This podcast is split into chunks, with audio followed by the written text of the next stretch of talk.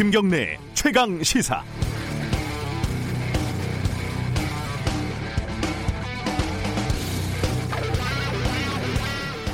코로나19 사태로 힘든 자영업자들을 격려하러 대통령이 지난 9일 아산 시장을 방문을 했지요.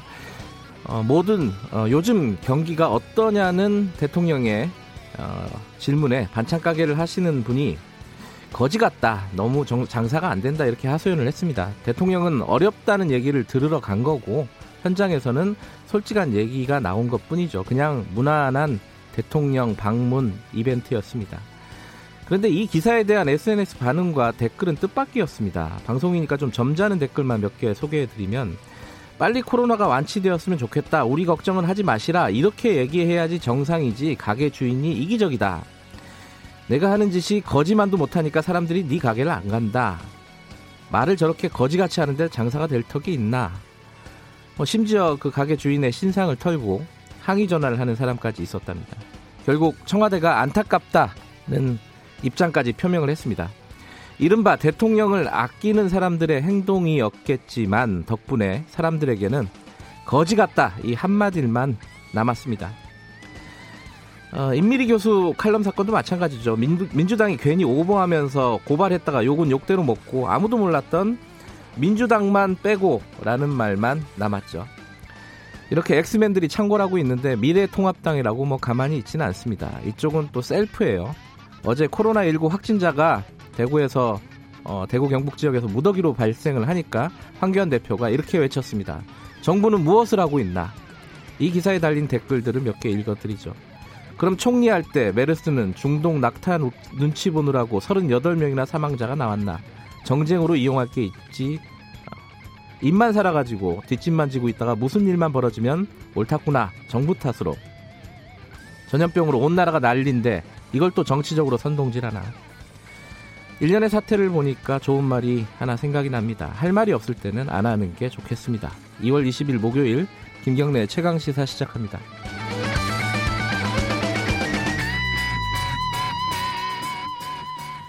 김경래 최강 시사는 유튜브 라이브로도 함께하고 계십니다. 샵 9730으로 문자 보내주시면 저희들이 공유하겠습니다. 짧은 문자는 50원이고 긴 문자는 100원입니다. 스마트폰 애플리케이션 콩 이용하시면 무료로 참여하실 수 있습니다. 주요 뉴스 브리핑부터 시작하겠습니다. 고발 뉴스 민동기 기자 나와 있습니다. 안녕하세요. 안녕하십니까. 어제 뭐 확진자가 결국은 22명이 됐습니다. 이제 밤사이까지 포함하면은 좀 놀라신 분들 많을 것 같고 좀 차분하게 정리를 해보죠. 국내 확진자 수가 이제 53명으로 늘었습니다. 네. 그 경북 청도군에서 양성 반응자 두 명이 확인이 됐는데 밤 사이에 확인이 된 부분이죠. 그렇습니다. 네. 이제 확진자로 판정이 됐고요. 그리고 지금 확진자 가운데 14명이 이 31번째 확진자와 같은 신천지 교회를 다녔거든요. 네. 어, 상당히 좀 이 신천지 교회가 지금 논란의 핵으로 등장을 하고 있습니다. 그리고 첫 어린이 확진자도 나왔는데요. 네. 20번째 확진자의 딸이 자가격리 중 양성 판정을 받아서 32번째 확진자가 됐고요. 네. 서울 성동구에서는 감염 경로를 알 수 없는 40번째 확진자가 발생을 했습니다. 방역 당국은 앞서 발생한 29번째에서 31번째 확진자의 감염 경로를 계속 추적 중인데 네. 아직까지는 명확한 감염원을 찾지 못한 그런 상황입니다. 음, 밤사이 청도 쪽은 병원에 계신 분들이라고 하는데 그렇습니다. 뭐 외출을 한 달 동안 하지도 않았다라는 얘기가 지금 나오고 있고 어떻게 감염됐는지 아직은 좀 오리무중인 것 같고요. 네. 걱정이 되는 상황입니다. 어, 대구 경북은 특히 어, 많이 걱정하시는 분들이 있을 것 같은데 그 경북대학교 어, 병원 쪽 오늘 연결을 해보겠습니다. 브리핑 네. 끝나면은 지금 상황이 심상치가 않고요. 어, 신천지 쪽 문제도 지금 심각하지 않습니까? 그렇습니다. 예. 어, 신천지의 대응이 조금 의아하다, 좀 숨겨라 이런 대응을 했다, 뭐 이런 얘기가 나오고 있잖아요. 네. 그 문제 제기를 했던 분을 저희들이 3부에서 또 연결을 하겠습니다. 네. 음, 병원들이 지금 비상이 걸린 거죠? 특히 이제 영남권 대학병원 응급실이 줄줄이 일시 폐쇄가 됐거든요. 네. 서울 한양대병원도 응급실 문을 닫았습니다. 그러니까 의심 환자들이 외래 진료를 받는 과정에서 면역력이 약한 환자들에게 바이러스가 전파될 우려도 지금 제기가 되고 있는데요. 지금 전문가들이 당부를 하고 있는 게 있습니다. 네. 의심 증상이 있다고 바로 뭐 민간 병의원이라든가 대학병원 응급실로 가서는 안 된다. 이런 점을 강조를 하고 있는데요. 네. 만약 방문 환자가 신종 코로나 확진 판정을 받게 되면 해당 의료기관이 폐쇄될 수 있기 때문에 바로 가는 거는 일단 좀 예, 자제를 할 것을 당부를 하고 있습니다. 1339 전화해서 좀 상담을 하고 나서 움직이는 게 좋을 것 같습니다. 그렇습니다. 현재 방역 당국은 지역 사회 위험성이 상존하고 있긴 하지만 아직까지는 국소적인 집단 발병으로 보고 있다면서 위기 단계를 경계로 유지하기로 했는데요. 근데 지금 지난 며칠간 그 발생한 확진자 상당수가 모두 해외 여행력이 없거나 감염 경로가 밝혀지지 않은 지역사회 전파 사례가 많거든요. 네. 일부 전문가들은 지역사회 확산 초입에 들어선 것 아니냐 또 이런 음. 분석을 내놓고 있습니다. 네. 어, 대응을 지금 심각 단계로 올려야 된다. 그렇습니다. 이런 얘기들도 나오고 있어요. 박원순 시장이 그렇게 요청을 했고 어, 전문가들의 의견을 좀 들어봐야 되는 상황인 것 같습니다. 어, 정부도 지금 논의를 하고 있다고 하고요. 네. 네. 음, 아까 제가 잠깐 말씀드렸는데 그 신천지 교단 쪽에서 신도들에게 이 이제 코로나 19 관련해서 거짓으로 대응을 해라 이런 지침을 내렸다는 어, 의혹이 나오고 있습니다. 그러니까 지금 신천지 대구 교회 서배부 명의로요. 예. 신도들에게 돌렸다는 공지글이 이제 뭐 인터넷 커뮤니티 이런 데서 유포가 네. 되는데 이 공지글에는 신천지 신도라는 것이 알려지면 31번째 환자와 함께 예배에 참여하지 않았다는 취지로 대응하라. 네. 뭐 이런 지침이 담겼다는 겁니다. 신천지 쪽에서는 해당 공지글은 그 한 신도의 개인적인 행동이라고 일단 해명을 했습니다. 아 있긴 그 있었는데 있긴 예, 있었다는 걸 예, 인정을 했고요. 예. 어, 해당 신도에 대해서는 징계 조처를 했다고 밝혔습니다. 아, 어, 뭐 아무튼 신천지 교회가 예. 상당히 이런저런 지금 논란이 되고 있는데요. 정부에서는 지금 집단 감염이 벌어진 신천지 대구교회 전체를 대상으로 한 진단 검사도 검토를 하고 있습니다. 일단 두 번 예배에 31번 확진자가 참가 참여를 했던 것으로 그렇습니다. 나오고요. 거기에 같이 예배를 본 사람들이 지금으로서는 한 1000명이 조금 넘는다고 해요. 네. 어, 더 나올 수도 있다는 얘기도 있고요. 네. 어, 이 문제를 아까 지침에 대한 문제를 처음 제기했던 분을 연결을 할 텐데 궁금한 게 좀 있습니다. 이게 개인적인 행동이 맞는지 네. 그죠? 그런 그거는 부분들은- 확인이 안 됐죠. 예. 일단 해명을 하긴 했습니다만. 그런 부분에 대한 얘기를 좀 들어야 될 것 같습니다. 다른 소식 좀 알아보죠. 이명박 전 대통령이 아 이게 현직 대통령이 이런 적이 있었나요? 그 2심 재판에서 법정 구속이 돼 버렸습니다. 그죠? 어제 그 2심에서 징역 17년을 선고를 받고 법정 구속이 됐는데요. 네. 1심보다 형량이 2년 더 늘었습니다. 네. 그 서울고법 형사 1부는 횡령 뇌물수수 등 혐의 대부분을 유죄로 판단을 했고요. 네. 징역 17년에 벌금 130억 그리고 추징금 57억을 선고했습니다. 지난해 3월 주거지 제한 등 조건부 보석 허가로 풀려나서 불구속 상태로 이명박 전 대통령이 재판을 받아왔었는데 네. 350일 만에 다시 법정 구속이 됐습니다. 재판부는 대통령으로서 뇌물을 받은 공무원이 있다면 감시, 감독 처벌에서 부패를 막아야 할 지위에 있었다고 밝혔고요. 네. 근데 의무와 책임을 저버리고 사인, 공무원, 사기업에게 뇌물을 받았다고 밝혔습니다. 자신의 행위에 대해 책임질 부분이 명백함에도 반성하고 책임을 통감하는, 모습을 보여주지 못해 매우 안타깝다. 이게 재판부의 판단입니다. 요새 치유적 사법 이런 얘기 많이 나오던데 네. 치유가 좀 힘들다 이런 이런 판단인가요? 어찌됐든 어, 이 잔혹사를 새로 썼습니다. 전직 대통령의 잔혹사. 그렇습니다. 그렇죠? 예. 어, 검찰 얘기 잠깐 해볼까요? 그 기소 수사 분리 요거를 이제 추미애 장관이 밝힌 이후에 반발 움직임이 계속되고 있습니다. 검찰 내부에서는요. 지금 거- 검찰 내부망인 이, 이 프로스에서 예. 이의를 제기하는 글이 지금 잇따라 올라오고 있는데 내부 게시판이죠. 이. 프로스. 예. 뭐 댓글도 엄청나게 많이 달렸다고 합니다. 네. 대략적인 내용은 뭐 이렇습니다. 수사권 조정안이 지금 통과가 돼서 네. 수사권 상당 부분이 경찰에게 지금 부여돼 있는데 다시 검찰의 수사권과 기소권을 어떻게 분리한다는 거냐? 네. 그리고 기소하지 않는 검사가 검사냐? 뭐 이런 반응들이 있다고 하는데요. 김 김태훈 법무부 검찰과장이 직접 댓글을 또 달기도 했다고 합니다. 검사에게 수사권이 부여돼 있다 하더라도 검사가 직접 수사를 개시하고 피의자들의 신문에 증거를 수집하는 형식은 다른 선진국에서도 일반적인 형태가 아니다. 네. 뭐 이런 내용인데 이후에 이게 논란이 되니까 또 해당 댓글을 삭제를 했습니다. 추미애 장관은 검찰의 조직적인 반발이 있지만 국민 중심으로 놓고 볼 때 이 개혁 방향이 옳다면서 추진 의사를 거듭 밝혔습니다. 그리고 내일로 예정돼 있던 전국 검사장 회의는 코로나19 확산으로 전격 연기를 또 했습니다.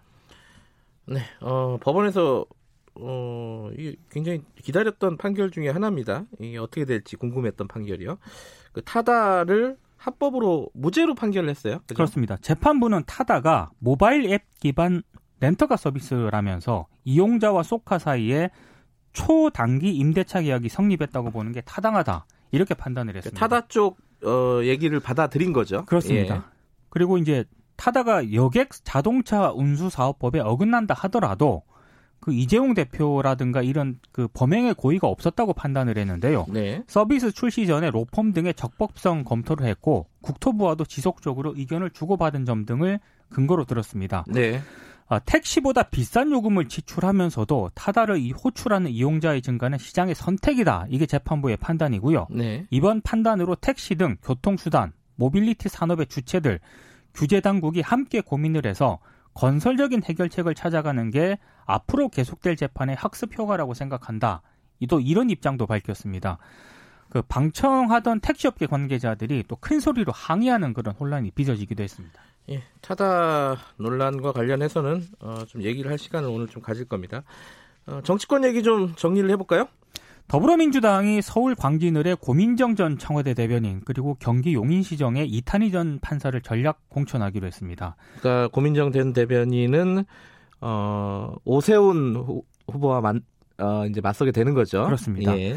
그리고 지금 유승민 의원 있지 않습니까? 예. 예운 의원에게 보낸 문자 메시지가 카메라에 또 포착이 됐는데요. 이현주는 험지인 경기 광명을 피해서 부산으로 단수 공천 받고 이해우는 컷오프, 뭐 지상국 민현주는 수도권 경선, 김영호가 갈수록 이상해지네 이런 내용입니다. 음. 미래통합당 공천관리위원회는 일부 일탈 행위가 반복될 경우에 단호히 대처할 것이다 이렇게 경고를 했습니다. 불만이 있다는 얘기죠. 그렇습니다. 일부러 보여준 게 아니냐 기자들에게 이런 얘기도 있습니다. 정의당 얘기도 해볼까요? 그 개방형 경선제를 위해서 네. 처음으로 도입한 시민선거인단에 12만 명이 신청했다고 밝혔습니다. 네. 오늘까지 시민선거인단 명부를 확정을 하고요. 비례대표 후보 접수를 마감을 하는데요. 어제까지 접수한 비례대표 후보자가 38명이라고 합니다. 네.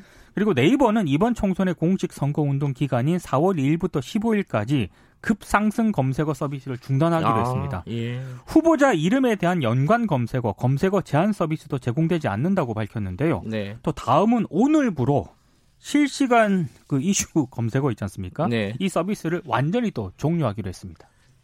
감기가 다 안 나으셨군요. 아, 제가 이게 어, 건조하면 아... 굉장히 또 민감하게 반응을 예, 하더라고요. 예, KBS 잘못이군요. 스튜디오를 건조하게 만들어서. 고맙습니다. 고맙습니다. 뉴스 브리핑 민동기 기자였습니다. 김경래 최강 시사 듣고 계신 지금 시각은 7시 33분입니다. 최강 시사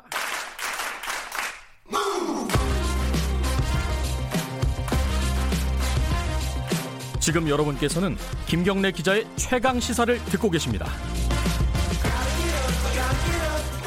네, 다른 얘기는 좀 미루고요. 어, 신종 코로나 바이러스, 코로나 19 대구 지역 상황 좀 들어보겠습니다. 영남권에서 어, 어제 하루만 해도 어, 20명의 확진자가 나왔습니다. 이 심상치 않은 상황으로 받아들이는 것 같아요. 어, 정부도.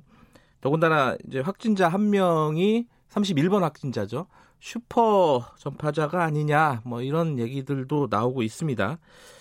어, 대구 쪽 연결을 해보겠습니다. 경북대 감염내과 김신우 교수님 연결돼 있습니다. 안녕하세요. 네, 안녕하세요. 예. 어, 지금 경북대 병원도 응급실이 폐쇄가 된 상황이죠? 네, 그렇습니다. 어, 그, 예. 그, 이게 확진자가 거기 외래로 다녀갔기 때문인가요? 안에 이렇게 선별 진료소를 통해서 네. 암 노출이 안 되어야 되는데 네. 비전형적인 예를 들면 폐렴이 있거나 그런 줄 모르고 네. 다른 증상으로 이분은 설사 복통을 주소로 왔었는데요. 네. 어, 거기서 저, 있는 공간 대기하다가 또 음. CT를 찍어서 폐렴이 발견되고 네. 아, 이 사람에 대해서 검사를 해서 양성이 나오고 네. 그러면 이 사람에게 응급실이 노출되잖아요. 네. 그러면 그 노출되었던 것 때문에 그 음. 환자들을 이렇게 퇴원을 시켜도 되는 사람과 네. 또 입원을 시켜도 되는 사람이 생기고 그 길을 방역하게 되니까 네. 어, 그 사이에 환자를 받을 수 없어서 이렇게 음. 응급실이 폐쇄가 됩니다. 다른 병원도 그렇고. 예, 그 대구 지역 네. 상당수 병원들이 응급실이 폐쇄가 됐다 그러는데 그러면 다른 응급 환자들은 지금 병원을 어디를 가야 되나요? 거기는? 어, 응급 실에 가실 때는 폐쇄되었다는 정보를 통해서 그곳에 의료 서비스가 안 된다는 예. 말하잖아요. 예. 그래서 낮 시간에 환자 진료를 할 수 있는 사람은 낮 시간에 가야 될 것이고 응급한 아. 경우에 119를 통해서 알아보면 음. 응급실을 운영하는 다른 병원들을 예. 찾아야 될 텐데 이렇게 응급실이 폐쇄되는 곳이 많아지면 네. 어, 진료가 어려워지니까 응급실이 곧 이렇게 방역까지 되고 나면은 다시 여는 시간을 의료기관은 좀 빨리 하도록 노력해야 됩니다. 예. 그 의료진들도 지금 자가격리가 됐다고 들었습니다. 경북대를 비롯해서 지금 김신우 교수님도 자가격리가 돼 있는 상황인 거죠? 그렇죠. 제가 어제부터 자가격리인데요. 예. 환자들이 전형적으로 의심할 수 있는 경우로 오면 그 이런 자가격리자가 줄어들 수 있는데 예. 아, 비전형적이었는데 아까 말씀드렸듯이 이장 증상으로 왔다든지 어떤 예. 분은 다른 진단명을 가지고 전원되었다가 조사 중에 이분이 위험 노출 군이다. 어, 어떤 특정 집단에서 네. 지금 환자가 많이 발생했잖아요. 조사를 했더니만 양성이다. 예. 이렇게 이런 경우에 자가격리해야 되는 사람들이 좀 많아질 수 있습니다. 저도 어, 그런 경우에 해당합니다. 아 그러면은 지금 어, 의료진이 굉장히 부족한 상황이겠어요. 이게 어쩔 수 없이 자가격리를 해야 되는 상황이니까, 그죠? 그렇죠. 어, 자가격리자가 많아지면 그 우리가 뻔을 돌린다고 해야 되나요? 예. 그, 그, 그 시간대에 근무할 전공의, 전문의, 예. 간호사, 기사 등이 줄어들면서 환자를 보는데 큰 어려움을 만들게 됩니다. 음, 그 문제는 없겠습니까? 뭐, 딴 병원들은 잘 모르시겠지만 어쨌든 경북대 같은 경우에는 예, 이 인력은 모자란데 네. 계속 일은 지속하고 이게 우리 일의 양은 많아져서 그 뒤치게 되는 그런 상황이어서 예. 어, 좀 어려움이 크게 되죠. 예. 네. 아, 이게 참 의료진들이 고생이 만만치가 않은데 어쨌든 자가격리 하신 분들 감염 안 되기를 바라겠고요. 네. 어, 지금 그 경북 지역 얘기 좀 더 해보겠습니다. 지금 어제 하루만 해도요. 22명의 확진자가 나왔는데 그 중에 대구 경북 지역이 20명이에요. 네. 이게 어 이런 예상은 못 하셨을 거 아니겠습니까? 지금까지는 좀 청정 지역 비슷하지 않았어요? 네, 그렇죠. 네. 어, 잘 지킬 수 있다 이런 생각도 하고 그럼에도 불구하고 이렇게 어디서 폭탄이 터질지 모른다 이런 생각들은 어느 도나 어, 저희 시나 다 했을 텐데요. 그렇죠. 그, 그 그렇게 하고 있는데 예, 어떤 집단이 많이 모이는 네. 어, 그런 그 단체에서 시작해서 어, 집단 발생 형태로 나왔기 때문에 갑자기 네. 많아진 것으로 생각이 들고요. 이런 음. 형태는 과거 사스나 이런 데도 클러스터라고 보통 표현을 하는데 네. 어, 이렇게 나와서 많은 환자가 발생한 것 같습니다. 아, 그러니까 클러스터라면 이게 환자들이 뭐, 집중돼 있다는 거죠? 그렇죠. 네. 네. 그러면은 어, 흔히들 말하는 지역사회 감염, 지역사회 전파 이게 나타났다 이렇게 볼 수 있는 건가요? 어, 전문가들은 벌써 지역사회 감염들이 많이 있다. 그것이 음. 이제 발견되기 시작했다라고 생각을 하고, 저도 그렇게 생각하고 있습니다. 아하. 이게 그, 31번 확진자, 그러니까 뭐 슈퍼 전파자가 아니냐라고 사람들이 얘기를 하는 그 31번 확진자라든가 지금 밤 사이에 새로 생긴 청도 쪽의 확진자 이런 분들을 보면은 어디서 감염됐는지를 몰라요, 지금. 네. 이런 부분들은 어, 대처하는데 좀 심각한 어떤 문제를 주는 거 아니겠습니까? 음, 맞습니다. 어디서 감염되는지 모른다라는 그 자체가 지역사회에 누가 누구에게 감염시킨지 모르고 있다라는 뜻이 되잖아요. 예. 그리고 슈퍼 전파자의 측면에서, 어, 이제 어떤 그 31번 환자가 슈퍼 전파자가 아니냐라는 이야기를 좀 하셨는데, 네. 어, 이 31번 환자가 슈퍼 전파자일 수도 있지만 네. 그 31번 환자도 다른 전파자로부터 네. 다른 전파자 슈퍼 전파자가 이분을 감염시켰는데 이분이 발견되고 다른 사람들도 아 이분이 발견되니까 우리 나도 열이 있는데 이렇게 하면서 어, 진단이 되는 어, 두 가지 가능성이 다 있을 것 같아요. 이분이 속보 전파자일 수도 있고 네. 다른 네. 전파자나 그 음. 그룹 자체가 벌써 감염이 충분히 생기고 발견이 되기 시작했고 어, 그런데 조사 중이라고 되어 있잖아요. 예, 예. 조사 중이지만 조사를 그, 해서 구분하기가 쉽지 않을 것 같습니다. 아, 그러니까 31번 확, 확진자가 전파자일 수도 있고 어, 다른 전파자로부터 감염됐을 수도 있다. 예, 다른 슈퍼 전파자가 있을 수 있다. 예. 발생해서 네. 시간적 순서를 유심히 이렇게 따지고 공간적인 것 하더라도 네. 어, 쉽게 그 구분이 될 것 같지 않다 이런 생각을 하고 있습니다. 지금 그 서울 같은 경우에는요, 어, 네. 서울이나 수도권 같은 경우는 메르스 때 경험도 있고 그 많은 것들이 좀 인프라들이 상당히 좀 그나마 상대적으로는 넉넉한 편인 것 같은데 대구 같은 경우에 지금 음압 병상이라든가 음압 경, 어, 격리 병상이라든가 이런 것들이 굉장히 부족하다는 얘기가 있어요. 어느 정도 상황인가요? 그, 음, 한 대구 경북권에 40여 음압 병상이 있다고 되어 있고 그러나 그 지금 환자들이 집중되고 있는 곳은 대구 의료원이 제일 공적 의료기관으로 많이 네. 되어 있고 또 경북대학교 병원 이렇게 이용되고 그 외에 3차 의료기관들이 조금씩 환자들 입원하고 있는데 지금 환자 발생 그 추세나 네. 수용 정도를 보면 벌써 이렇게 모자라서 어, 이동형 음압기 등을 사용해서 음압 시설을 더 확충해야 되는 그런 상황에 들어와 있는 거죠. 음. 그래서 아주 큰 어려움이 있습니다. 그 예를 들어서요. 경북대 네. 같은 경우에는 음압 병상이 몇 개인가요? 경 리음압 병상이 그, 딱 병동으로 갖춰진 안에는 한 네. 병동에 다섯 개가 있습니다. 다섯 개요? 있고, 예. 음압 중환자실에 세 개, 응급실에 음. 두개 등, 요, 요 정도를 가지고 있어요. 이미 다 찼죠? 예, 현재 어제 다 다섯 명이 다 차 있는 음. 상황이에요. 그러면은 추가적으로 환자를 받을 수가 없는 상황인 거네요, 현실적으로는? 그렇죠. 빨리 이분들이 퇴원을 하고 어, 또 다른 시설들이 또 오픈 이렇게, 음. 한다면 되겠지만 현재 다차 있어서 네. 어, 시는 다른 음압 시설과 음압 확충 이런 것들 쉽게 되는 게 아니잖아요. 그렇겠죠. 되는 게 아니니까 예. 이동령을 일단 사용해서 더 확충하려고 하고 있고 시간이 지나서 음압을 만약에 못한다 그러면은 1차로는 다른 지역에 환자를 이송하는 방법을 생각할 수 있는데 네. 그게 쉽지 않겠죠. 쉽지 음. 않고 그 지역은 또 지역대로 우리가 이 지역에 감염자를 받을 수 없다 이렇게 나오면 하하.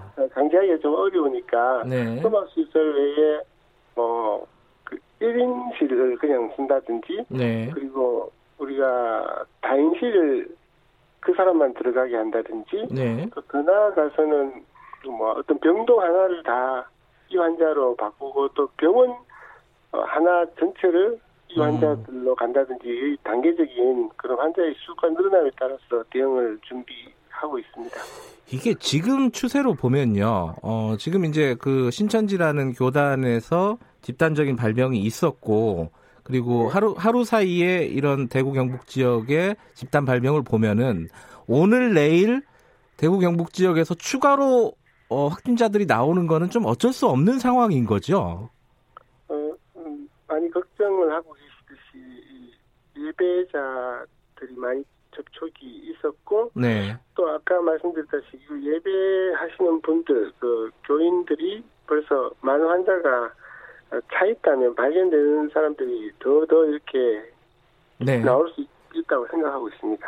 그래서 이제 환자가 늘어난 경우에 아까 말씀하셨듯이 여러 가지 대책을 세우고 네. 있지만은 어렵다. 어, 네. 음압병상 같은 게 부족하고 그러면 이제 지자체에서 힘들면 정부가 이제 지원을 해줘야 되지 않겠습니까? 어떤 부분들이 지금 필요한 상황이라고 보십니까?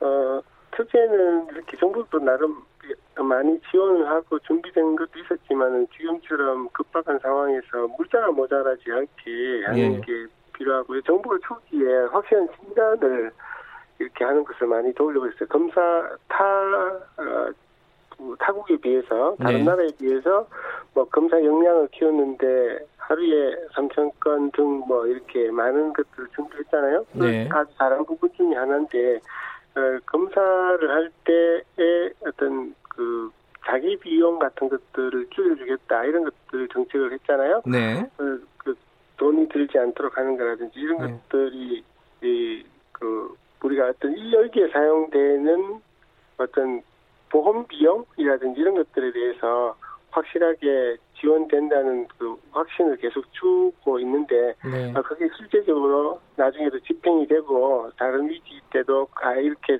응급하게 사용되거나 응급하게 해야 되는 것들에 대해서 정부가 보장하는구나 이런 것들이 돼야 될 것 같고 인력을 금방 이렇게 그 보충하고 이렇게 누굴 파견한다고 해결될 문제는 아닌 것 같고요. 음. 지역 역량에서 어, 그 병원이나 그 의료기관이 그 거기에 에너지를 쓰고 그것이 정부로부터 보상을 받게 된다면 네. 어, 지금 지역 의료기관들이나 이런 그 지자체의 역량들 이쪽에 모아서 어, 대응하는 데 초점을 맞춰야 되겠죠. 그리고 그 길게 볼 때는 짧게는 지금 뭐 아까 물자와 인력과 그 이것에 소모되는 그에 대한 보상 등을 할 수 있겠고 길게는 음악 치료 병상도 늘려야 되고 더 나아가서는 그 이런 전문적인 병동, 병원, 네. 감염병 전문 병원을 추진했었는데 잘 안 되었죠. 네. 감염병 전문 병원들이 지역 지역마다 생겨서 평상시에는 일반 진료를 하고 위기 때는 어, 위기에 대응한 치료를 할 수 있는 네. 그런 것들을 더 지원해야 될 것으로 생각합니다. 예. 병상이나 병동 같은 것들은 장기적으로 좀 지금부터 계획을 해야 된다라는 네, 말씀이신 그렇죠. 것 같고요. 네. 지금 이제 대구 경북 지역을 포함해서 전국적인 상황을 보면은 전문가로서 지금 그런 얘기가 나오고 있지 않습니까? 대응 그 방식이 지금은 경계인데 대응 수준을 어 심각 단계로 올려야 된다. 이런 얘기들이 여기저기서 나오고 있어요. 선생님께서는 어떻게 보고 계십니까? 어, 저도 이렇게 그 고민을 계속하고 있고 어, 떤 시점에서 네. 어, 그 기조를 바꿔야 될지가 제일 큰 고민일 텐데요. 네. 환자들에 대한 접촉자를 적극적으로 관리하는 것을 포기할 단계는 아닌 것 같습니다. 어, 포기하면 그 사람들로 인해서 또 많은 전파자들이 더더 기하급수적으로 늘 거니까요. 네. 그 만약에 완전히 바꾼다면 네. 어, 이렇게 모든 사람을 접촉자를 관리하는 것보다는 발생자 중에서 중환자들을 중심으로 네. 의료를 공급하는 것을 이렇게 재편하게 되는 거잖아요. 네. 그래서 현재 뭐 집단 발병을 좀 더 며칠 이렇게 보면서 정부가 네. 아, 이, 우리 그 접촉자 관리 수준을 넘어섰다. 어, 이거는 효율적이지 않다라고 음. 판단이 되는지 좀 더 조금만 더 관찰하면서 음. 아마 정부나 여러 전문가들 정부도 여러 전문 조언자들이 있지 않습니까? 네. 그렇게 해서 결정할 것으로 생각합니다. 알겠습니다. 어, 네. 자가격리 중이신데 빨리 그 결정이 나서 의료, 어, 현장으로 돌아가셨으면 좋겠습니다. 오늘 말씀 감사합니다. 네, 네 감사합니다. 대구 경북대병원 감염내과 김신우 교수님이었습니다.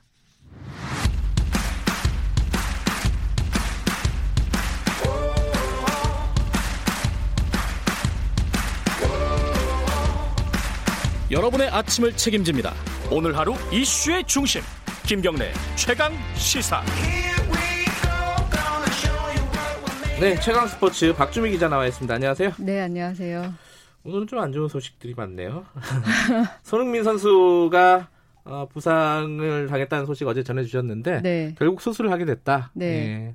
그리고 어제 국내에 입국한 게 확인됐고요. 아 그래요? 네, 음. 입국하자마자 바로 국내 병원에 들러서 다시 한번 부상 부위에 대해서 검사를 받았고요. 골절이 확인됐습니다. 아, 그래서 치료를 받으러 왔군요. 네, 네, 그래서 부상 부위에 대한 치료를 국내에서 받을 것으로 보이고요. 네. 손흥민 선수의 팔 골절 부상이 이게 지난 2017년에 러시아 월드컵 최종 예선 때 또 한 번 당했던 부상이거든요. 아 그래요? 네, 같은 그, 부위예요? 네, 그때 오. 카타르전에서 이제 착지하는 과정에서 상대 선수와 경합 하다가 떨어지는 과정에서 팔을 이렇게 디뎠는데 그때 음. 골절이 됐었어요. 음흠. 그때도 그래서 팔에 이제 철심을 박는 그런 수술을 음. 했는데 그러고 나서 어 지난해 9월에 이제 그 철심을 제거하는 수술을 받고 네. 또 이제 6개월이 좀 지났는데 같은 부위에 골절이 돼서 이게 회복이 좀 쉽지는 않아 아. 보이는데 국내에서 열심히 치료하고 재활 한다고 했으니까 곧 다시 복귀하기를 기대하고요. 다만 이제 토트넘도 비상이지만 우리 국가대표팀도 다음 달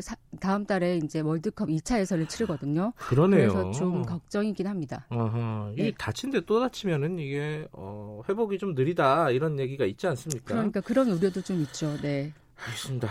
우리 어, 오시기 전에 계속 네. 코로나19 얘기했었는데 네. 코로나19가 확산이 되면서 지금 대구 쪽에도 프로 축구 네. 어, 이게 뭐 개막전 같은 게 열릴 예정이지 않았겠습니까? 당연히. 그렇죠. 네. 그거 어떻게 되는 거예요? 그러니까 아무래도 많이 많은 분들이 걱정을 했는데 올 시즌 프로 축구가 28일 개막을 하는데 대구에서 홈 개막전이 29일 예정되어 있었어요. 아하. 그런데 얼마 안 남았네요. 그렇죠. 다음 네. 주니까요. 네. 그런데 상황이 상황인 만큼 이게 홈 개막전을 치를 수가 없는 상황이 됐잖아요. 있잖아요. 네. 많은 관중이 모일 테고 또 선수들이 막 이렇게 원정에서 오는 선수들도 있을 테니까요. 그래서 네.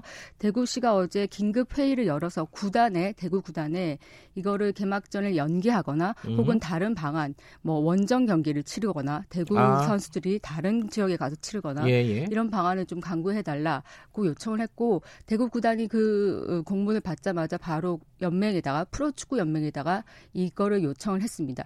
이게 내일 또 K리그 구단 대표 회 의자 어, 음. 구단 대표자 회의가 열리거든요. 네. 이때 임시 안건으로 논의가 될 것 같은데 아무래도 원정 경기를 치르는 방안이 좀 유력해 보입니다. 그렇죠. 지금 네. 상황이 그렇게 만만치가 않은 상황입니다. 그렇죠. 어, 심석희 선수 이름이 어제 많이 나왔어요. 뭐 포탈 검색어에도 네. 막 올라가고 그렇더라고요. 네. 이게 어, 이, 오늘도 뭐 도전을 한다면서요? 그렇죠. 심석희 선수가 이름이 이제 거론된 게 동계체전에 출전을 해서 금메달을 땄기 때문인데 그제죠 이거는 네 예. 그건 그제고요 예. 변화 없는 실력을 보여서 그런 건데 예. 심석희 선수가 1500m에서 그제 금메달을 따냈어요 예. 심석희 선수 그동안 한국 체대 소속이었는데 이제 어, 지난달에 서울시청에 입단하면서 직장인 선수가 음, 됐거든요. 음, 학생이 아니군요. 네, 예. 실험 무대 데뷔전에서 변함없는 실력을 과시했고 네. 이제 뭐 1,500m 금메달을 따내면서 오늘 1,000m에서도 금메달에 도전하는데 네. 심석희 선수 사실 동계체전은 중학교 때 어, 2012년에 출전하고 8년 만에 전국체전이었거든요. 아, 그래, 출전이. 중학교 때. 네, 네. 네. 근데 8년 만에 출전해서 또 금메달을 따면서 기분 좋게 이제 자신의 어떤 올해 첫 스타트를 잘 끊었다고 볼 수 있고 심석희 선수가 사실 평창 올림픽 이후에 좀 마음 고생이 심했잖아요. 그렇죠. 네, 음. 그래서 그 마음 고생을 털고 이룬 금메달이어서 더 기뻤고 좀 우승 소감을 들어보니까 좀 약간 감격스러웠는지 매 경기 경기가 이렇게 소중한지 몰랐다 이렇게 얘기를 하더라고요. 표정이 그래도 밝더라고요. 네. 오늘 어쨌든 1000m 이관왕 네. 도전한다. 네. 예, 오늘 말씀 감사합니다. 감사합니다. 스포츠 브리핑 박주미 기자였습니다. 김경래 최강기사 1부는 여기까지 하고요. 잠시 후 8시에 2부로 돌아옵니다.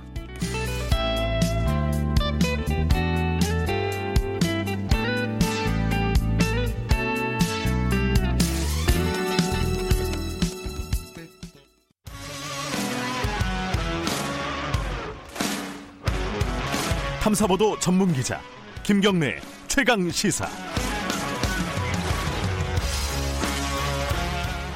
김경래 최강시사 2부 시작하겠습니다. 2부에서는 먼저 더불어민주당 박주민 최고위원 연결해 봅니다.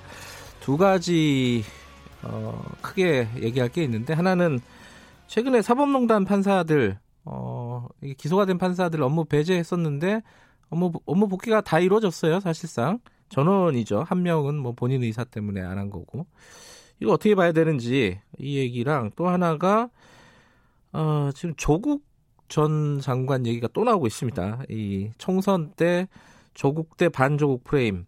이게 이제 김남국 변호사가 영입이 돼서 어, 강서갑에 어, 조국 전 장관에서 좀 쓴소리를 많이 했었던 금태섭 의원 지역구에 출마를 한다 이렇게 입장을 밝혀가지고 이 얘기가 좀 논란이 많이 있습니다. 지도부 입장은 뭔지 얘기를 들어보겠습니다.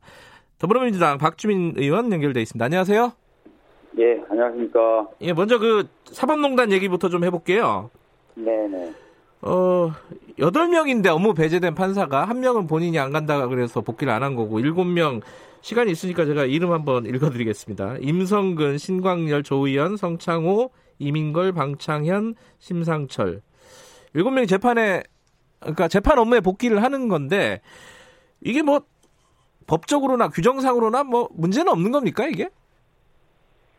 지금 사실 그 법원 내부에서 네. 판사들에게 어, 어떤 뭐 징계를 주거나 뭐 네. 이런 식으로 이루어졌다기보다는 뭐 재판 업무를 배제하기 위해서 어, 재판 연구를 잠깐 해라라는 식으로 한 거죠. 네. 그래서 네. 어, 업무 복귀시킨 것 자체가 이제 뭐 법률 위반이라든지 네. 어, 또는 뭐 법원 내부에 갖고 있는 여러 가지 규정 위반이라든지 이렇게 보기는 어려운 건 맞습니다. 예.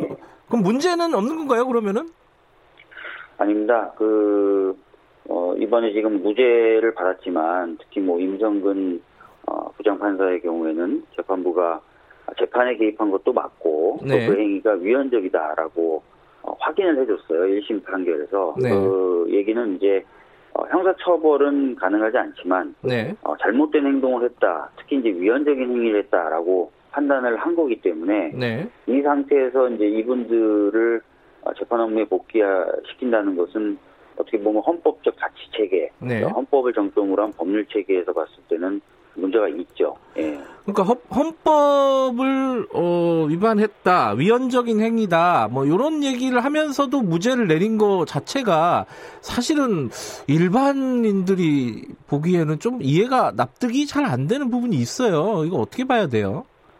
음, 사실 이제 지금 이분들이 기소된 범죄의 이름이 예. 직권 남용입니다. 직권 예. 남용의 경우에는 자신의 어, 직권, 권한을 남용해서 어, 다른 사람으로 하여금 의무에 없는 네. 행위를 하도록 만들었다라는 그 요건을 충족시켜야 되는데 네. 어, 최근 어, 대법원이 이 직권남용죄의 적용을 굉장히 엄격하게 하고 있습니다. 네.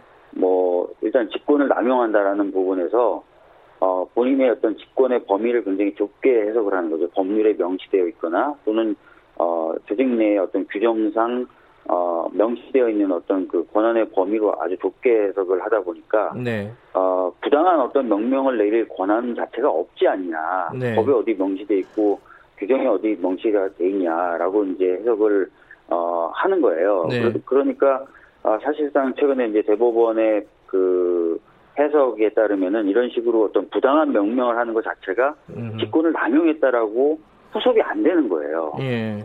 어, 그러다 보니까 이제 형사상 계속 무죄가 나오고 있는 거죠. 예. 근데 어찌됐든 이게 3심까지 끝난 게 아니잖아요. 1심에서 일부, 그것도 지금 아까 말씀드린 7명 중에 일부만 무죄를 받은 거지 않습니까? 네. 맞습니다. 근데 대법원에서 이 사람들을 업무 배제를 결정을 할 때, 어, 이게 재판, 그러니까 재판장에 서는 재판을 받는 사람이 재판을 하는 거는 좀 부적절하다. 이래갖고 배제를 했는데 그 상황이 지금도 계속되고 있어요. 근데 복귀를 하는 건 왜 그럴까요? 이 법원 입장이 바뀐 건가요? 그러니까 지금 말씀하셨던 것처럼 지난해 3월에 네. 어, 대법원이 이 판사들에 대해서 업무를 어, 재판 업무에서 배제하면서 했던 이야기가 어, 여러 가지 이제 그 혐의를 받고 있고 네. 또그 혐의에 대해서 재판을 받아야 되는 그런 사람들이 재판에 관여하는 것 자체만으로도 사법부에 대한 국민의 신뢰를 손상시킬 수 있다. 네. 라는 거였거든요. 네.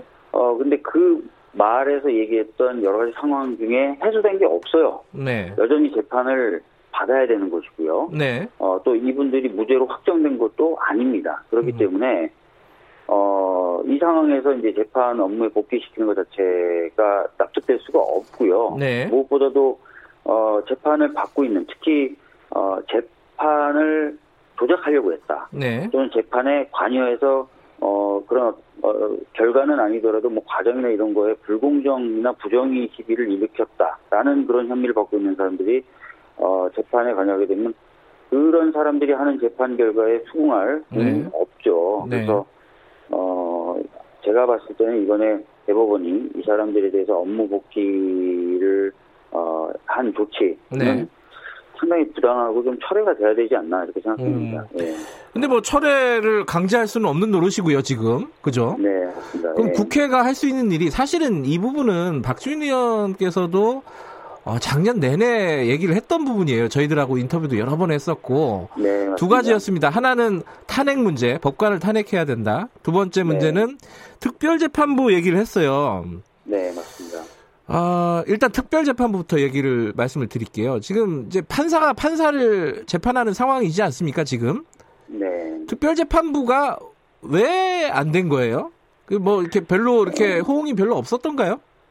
어, 우선 좀 설명을 드릴게요. 특별재판부를 제가 구성하자고 했고 네. 관련된 네. 법안도 냈지만 이것은 뭐 판사가 아닌 사람으로 하여금 네. 어, 재판을 하게 하자 이 얘기는 아니었습니다. 네. 어, 제 얘기는 어, 사법농단과 관련이 없고 네. 그래서 좀 더 공정한 네. 어, 판결을 내릴 수 있는 판사들로 하여금 특별재판부를 좀 구성해서 네. 그 판사들로 하여금 이 사법농단 관련된 판사들의 재판을 맡게 하자라는 음. 게 이제 내용이었습니다. 네.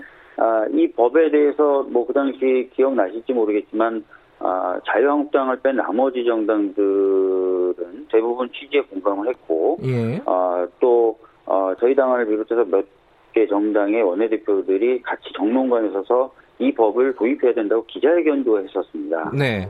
아, 그렇기 때문에 호응이 없었다 이렇게 보기는 어렵고요. 예. 다만 국회에 이제 그 시스템이 네. 어, 지금 국회 선진화법 하에서는 어, 만장일치 또는 적어도 180명 이상의 국회의원이 동의해야만 법안이 처리되지 않습니까? 네. 아, 그런 상황에서 이제 자유한국당이라는 거대 야당이 반대함으로써 안 되게 된 거죠, 사실. 음. 네. 일단 저, 특별, 아, 특별 재판부는 이제 좀 지나간 얘기가 됐어요, 사실은. 네. 근데 법관 탄핵은 아직도 가능한 얘기지 않습니까? 이거는 추진할 의사가 있으세요? 네, 사실 그, 그 당시에 법관 탄핵을 어, 열심히 좀 해보려고 노력을 했고, 그래서 수시로 이제, 어, 그, 찬성하는 야당 쪽 의원들을, 어, 규합을 하려고 노력을 많이 했었습니다. 네. 어, 아시다시피 이제 법관에 대한 탄핵은 국회의원 제적 3분의 1이 발의를 하고 과반이 이제 표결을 하면 가능하거든요. 네. 그래서 이제 계속해서 이제 동의하는 야당 의원들을 어, 좀 규합을 하려고 했었는데 어느 정도까지 표는 모였었습니다. 그 당시에도 계산을 해보면 네. 그런데 이제 어, 과반을 넘어서 확실히 이제 가결시킬 수 있는데 어, 몇 표가 좀 부족했었던 상황이었거든요. 네. 어, 그 상황에서 제가 이제 찬성하지 않는 의원님들을 만나보면은 네. 법관 탄핵이라는 것의 취지 그리고 그 당시 상황에서의 필요성은 다들 공감을 하셨어요. 네. 어, 그런데 다만 이제 몇몇 분들이 주저했었던 이유는 어, 그 당시에는 이제 검찰이 확실하게 이제 어, 기소를 한 상황도 아니었었고 네. 또 기소가 됐었더라도 뭔가 이제 그 사법부 독립을 위해서는 기소만이 아니라 법원의 1심 판결이라도 좀 나와야 되지 않느냐라는 음. 그런 취지로 주저하셨었거든요. 네. 네. 그런데 이제 어, 임성근 부장판사 등에 대해서는 법원이 어, 비록 형사적으로는 무죄지만 그 행위가 재판에 개입한 것이 맞고 음. 위헌적이다라고 판단을 한 겁니다. 그러면은 네. 과거에 어, 야당 의원님들을 만나서 야당 의원님들을 설득했을 때 어, 내세우셨던 야당 의원님들이 내세우셨던 그 요건 조건이 저는 충족됐다고 봅니다. 음. 아, 그렇다면은 어, 과거와는 달리 지금 네. 어, 좀 더 많은 의원들을 모을 수 있는 상황적 요건들은 갖춰졌다 이렇게 볼 수 있습니다. 알겠습니다. 근데 현실적으로 네. 20대 국회에서 이게 시도가 가능한 겁니까? 아니면 21대 국회로 넘어가는 겁니까? 음, 일단 20대 국회에서도 저는 시도를 해봐야 된다고 생각합니다. 아, 왜냐하면 네. 20대 국회에서 벌어진 일입니다. 그리고 음. 20대 국회가 책임을 져야 될 부분이기도 하기 때문이죠. 그래서 예. 비록 선거가 있지만 한 번더 네. 얘기를 해볼 필요가 있고요. 그 다음에 선거가 끝나도 한 달 반 가량의 시간이 20대 국회는 남아 있습니다. 아하, 네네. 예, 선거 이후에도 음. 어, 시도를 해볼 시도해볼 수 있는 시간적인 어, 여건은 알겠습니다. 된다라고 보고 있습니다. 20대 국회에서 시도를 해보시겠다 이런 의사를 밝히신 거고 자 그 현안 좀 몇 개 여쭤볼게요. 네. 지금 김남국 변호사가 강서 갑에 출마를 하기로 했습니다. 어 이게 이제 지도부 사이에서 김남국 변호사가 출마를 하게 놔둬야 되냐 마냐 뭐 이런 논란이 좀 있었던 걸로 밖으로 전해지고 있는데 어떻습니까? 지금 지도부 입장은 뭡니까? 왜냐하면 이게 조국 프레임으로 갇히는 거 아니냐 민주당 선거 전략이 요건 어떻게 보세요? 저 최고위원으로서? 우선 좀 사실관계를 분명히 해야 될 부분이 있습니다. 네. 아, 첫 번째는 아, 최근 김남국 변호사가 가고 있는 그 행보는 네. 아, 저희 지도부와 사전에 협의를 했다거나 네. 또는 지도부의 의사에 의한 것은 아닙니다. 네. 아, 순수히 개인적 판단에 의한 것이다라는 점을 좀 명확히 할 필요는 있을 것 같아요. 음. 가치 평가를 떠나서 사실관계는 명확히 해야 되니까요. 네. 그 부분을 이제 좀 말씀을 드려야 될 것 같고 두 번째로 이제 뭐 제가 좀 이 말씀을 드리면 약간 긴 빠지실 수도 있겠지만 네네. 여러 가지 경로로 그리고 또 여러 가지 아마 내용의 의견이 김남국 변호사한테 전달이 됐었을 겁니다. 네. 아 근데 이제 김남국 변호사 결국은 뭐 공천 신청을 한 거죠. 경선을 하게 해달라는 경선 신청을 한 거죠. 공천이 음. 된건 아니고. 음. 아 그런 이상 사실 이제 경선과 공천을 관리해야 될 지도부로서는 그 부분에 대해서 이제 어, A가 맞다, B가 틀리다, 또는 예. A라는 사람이 좋고 B라는 사람은 틀리다라고 말하기가 참 곤란합니다. 그래서 아마 질문을 좀 하셔도 제가 거기에 대해서 답변하기가 음. 어려운 부분이 있다는 아니, 근데 지금 방금 말씀을 다 하신 거 아니에요? 그 여러 가지 경로로 의사를 전달했다는 거는 지도부가 만류를 했다는 거 아니에요? 지금 말씀은? 그죠? 그러니까 지도부라고 얘기하면 뭔가 지도부의 네. 의사결정이 있었다라는 것 것으로 아, 또 받아들이실 수가 예, 있는데 예, 예. 제가 그래서 여러 가지 경로와 여러 가지 또 내용 음. 어, 이 어, 전달됐을 것이다 또 음. 전달됐을 것으로 보인다라고 음. 말씀드립니다. 예. 근데 이제 이게 왜 그러냐면은 이 말씀을 왜 드리냐면은 그 전에 있었던 사안들 예를 들어 정몽주 의원 뭐 공천 문제라든가 어, 문희상 의장 아들 문석균 씨 어, 공천 문제라든가 이런 부분들은 당에서 정리를 하셨잖아요. 정리를 했는데 이 부분은 정리를 안 하는 걸 보면 당에서 놔두는 거 아니냐 이렇게 볼 여지가 있다는 거죠. 그러니까. 음, 글쎄요. 뭐 아까도 말씀드렸던 것처럼 네. 그, 그 여러 가지 어떤 경로와 여러 가지 내용이 아마 전달됐을 것이라고 저희들은 보고요. 네. 아 그런 상황 속에서 이제 만약에 어, 본인이 여러 가지 고민을 해서 경선 신청을 한 거지 않습니까? 네네. 네. 그런데 그 이후에는 이제 일반적인 프로세스 또는 음. 그 당원 당규가 정한 프로세스가 가동이 되겠죠. 그 음. 가동되는 과정에서 네. 뭐 여러 가지 뭐 판단이 있을 수도 있고 예. 있을 수도 있고 어 또는 뭐 여러 가지 뭐 그 변화가 있을 수도 있고 예. 뭐 이런 가능성은 있습니다. 예. 네. 그러면 지금으로서는 어 경선으로 갈 수밖에 없는 거 아니냐 이런 말씀이신 건가요? 그걸 지금 단정해서 말씀드리기는 어렵고요. 예. 어, 사실은 어제 이제 그, 그 경선을 하겠다라고 밝힌 뒤로는 뭐 네. 지도부 차원에서의 뭐 회의나 논의를 가질 수 있는 시간이라든지 이런 건 없었습니다. 네. 예. 어, 이거 조금 며칠 지난 얘기긴 하지만은 임미리 교수 어, 칼럼 얘기 같은 경우에는 고발을 했다 취하하고 뭐 원내대표가 사과하고 어, 이낙연 전 총리 사과하고 뭐 이런 상황들이 벌어졌습니다. 여기 이 사건과 이 김남국 변호사의 출마 논란 요것과 이게 다 연결이 돼서 지금 민주당의 균형 감각이 좀 상실된 거 아니냐, 뭐 세간에서는 뭐 오만한 거 아니냐, 요런 얘기들에 대해서는 어떻게 생각하세요? 이거는 좀 개인 뭐 국회의원으로서 좀 여쭤볼 수도 있는 문제인 것 같습니다.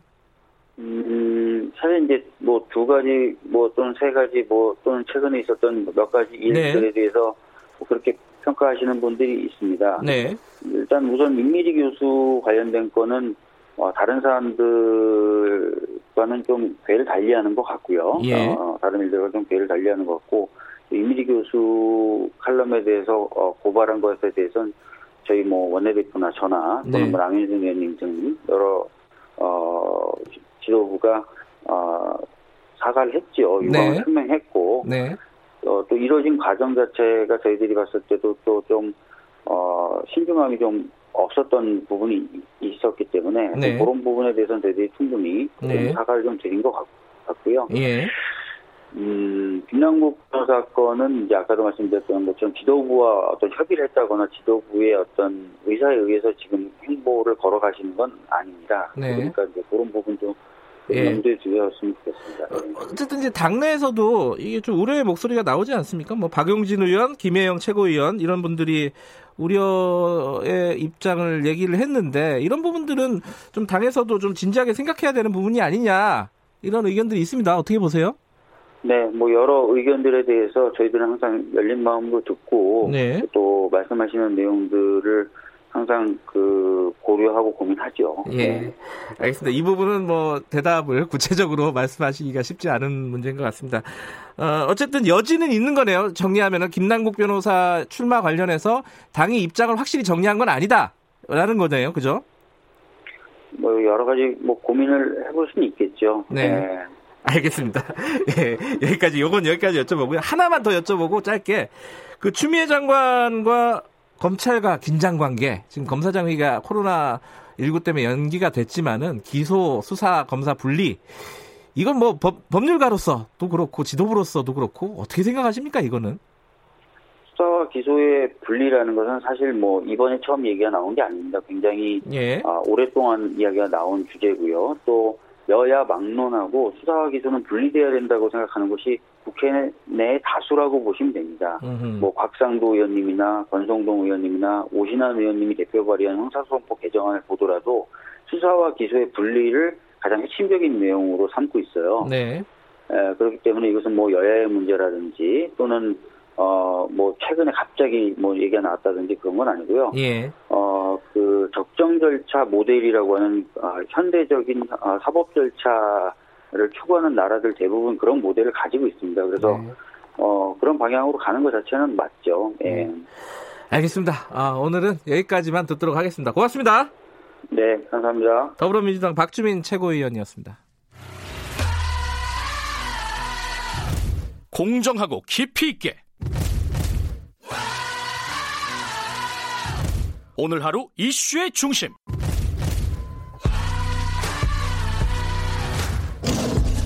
김경래 최강 시사.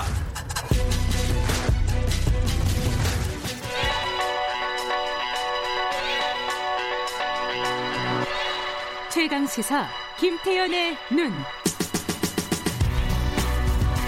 네, 김태현의 눈 김태현 변호사 자리했습니다. 안녕하세요. 네, 안녕하세요. 오늘은 타다 서비스 관련된 어제 판결 얘기 좀 네. 해보겠습니다.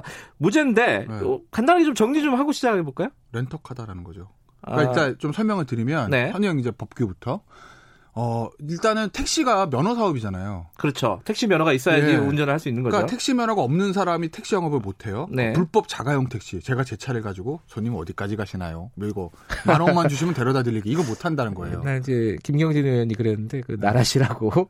아, 그 써도 돼요? 방송 공영 방송에서? 아니, 아니 그, 그, 그 래서 네. 이게 결국 타다가 그거 아니냐. 네, 네, 그, 이렇게 네, 예. 이제 그, 그 나, 나라시 저희랑 인터뷰할 때 나왔습니다. 그게. 그래서 예. 그렇게 이제 속으로 하잖아요. 예. 근데 그런 걸 안 되는 거예요. 근데 지금 여객운수 사업법이나 시행령 뭐 어떻게 되어 있냐면 예외적으로 열어준 경우가 뭐냐면 네. 이 11인승 승합차 카니발이라고 하잖아요. 네. 그거를 렌트카를 영업을 할 때 기사를 같이 붙여줄 수 있어요. 알선. 음, 원래도 열, 예. 네, 그렇게 열어줬어요. 그러니까 예. 이거는 왜 애초에 만든 거냐면 우리가 모든 가족들이 방송 저김최 최강 시사 스탭들이 다 10명 놀러 갔어요 제주도에. 네. 그러면 한 차로 다니기 승합차를 빌렸어요. 네. 어? 근데 이거 운전할 수 있는 사람 아무도 없네. 어떡하지? 렌트카 업체에다가 기사분 한 번만 소개시켜 주세요. 음. 이거 하라고 애초에 만든 거예요. 네네. 그런데 이제 그 틈을 타다에서 딱 파고 들어가지고 저 국토부에 물어보니까 국토부에서 어, 뭐 그럼 하세요 이렇게 한 거예요. 네. 그래서 시작을 한 겁니다. 네. 그러면 타다를 타보신 분은 알겠지만 앱에서 타다를 신청하면 계약서가 두 개가 오는 걸로 알고 있어요. 저는. 네. 차 빌려주는 렌터카 계약, 그다음에 기사님 알선은 기사 알선 이렇게 두 개가 음. 오거든요. 그러니까 겉에 형식은 허, 그 여객운수사업법 시행령에서 예외적으로 허용하는 형식을 딱 맞췄어요. 네. 근데 문제는 어디서 생겼냐면 실질인데 그 내용인데 타다 타보셨죠? 타봤죠. 그럼 타다 타보면서 속으로 예. 이거 택시라고 생각하고 타셨어요. 렌터카 플러스 기사 알선이라고 생각하고. 이거 택시죠. 그죠? 거기서 문제가 생긴 거예요. 예, 예. 대부분 소비자들은 어 부르면 오고 예. 원하는 데 가고 나는 요금 내고 택시네. 라고 택시라고 생각을 하고 이용을 하는 거예요. 그렇죠. 그거는 그죠? 뭐, 뭐 형식과는 다른 거예요. 그렇죠. 그죠? 예. 그러니까 택시 조합 측에서는 택시잖아 이거. 예? 네. 이게 무슨 뭐 렌트카 플러스 기사야. 겉으로만 그렇지. 라고 얘기를 하면서 검찰에 고발을 한 거고 예. 검찰은 이거를 가지고 국토부에 다시 요 최신했는데 답이 안 왔어요. 어떡하지 하다가 고발이는 난리치죠. 음. 그러니까 법원으로 공을 넘긴 거예요. 음. 그러니까 속된 말로 폭탄 돌리기를 하다가 법원 1심까지 온 거예요. 법원이 폭탄을 일단 정리를 해, 정리를 한 거죠. 했습니다. 네, 왜냐하면 법원이 정리하는 게 그래도 말이 제일 없거든요. 아. 왜냐하면 검찰이 거기서 기소를 안 하면 택시 조합 측에서 뭐야, 니들이 뭔데 기소를 안 해? 음. 법원의 판단을 이렇게 하거든요. 정부도 부담스러우니까 살짝 발을 뺀 측면이 네. 있는 거죠, 이게 분명히. 그러니까 폭, 폭탄 다 돌리다가 법원이 폭탄 안고 이제 어떡할까 음. 하다가 무죄로 정리를 한 겁니다. 일단 1심에서 논 거는 아까 제가 말씀드린 대로 이건 초단기 임대차 계약이야. 음. 렌트카 계약이라는 거죠. 네.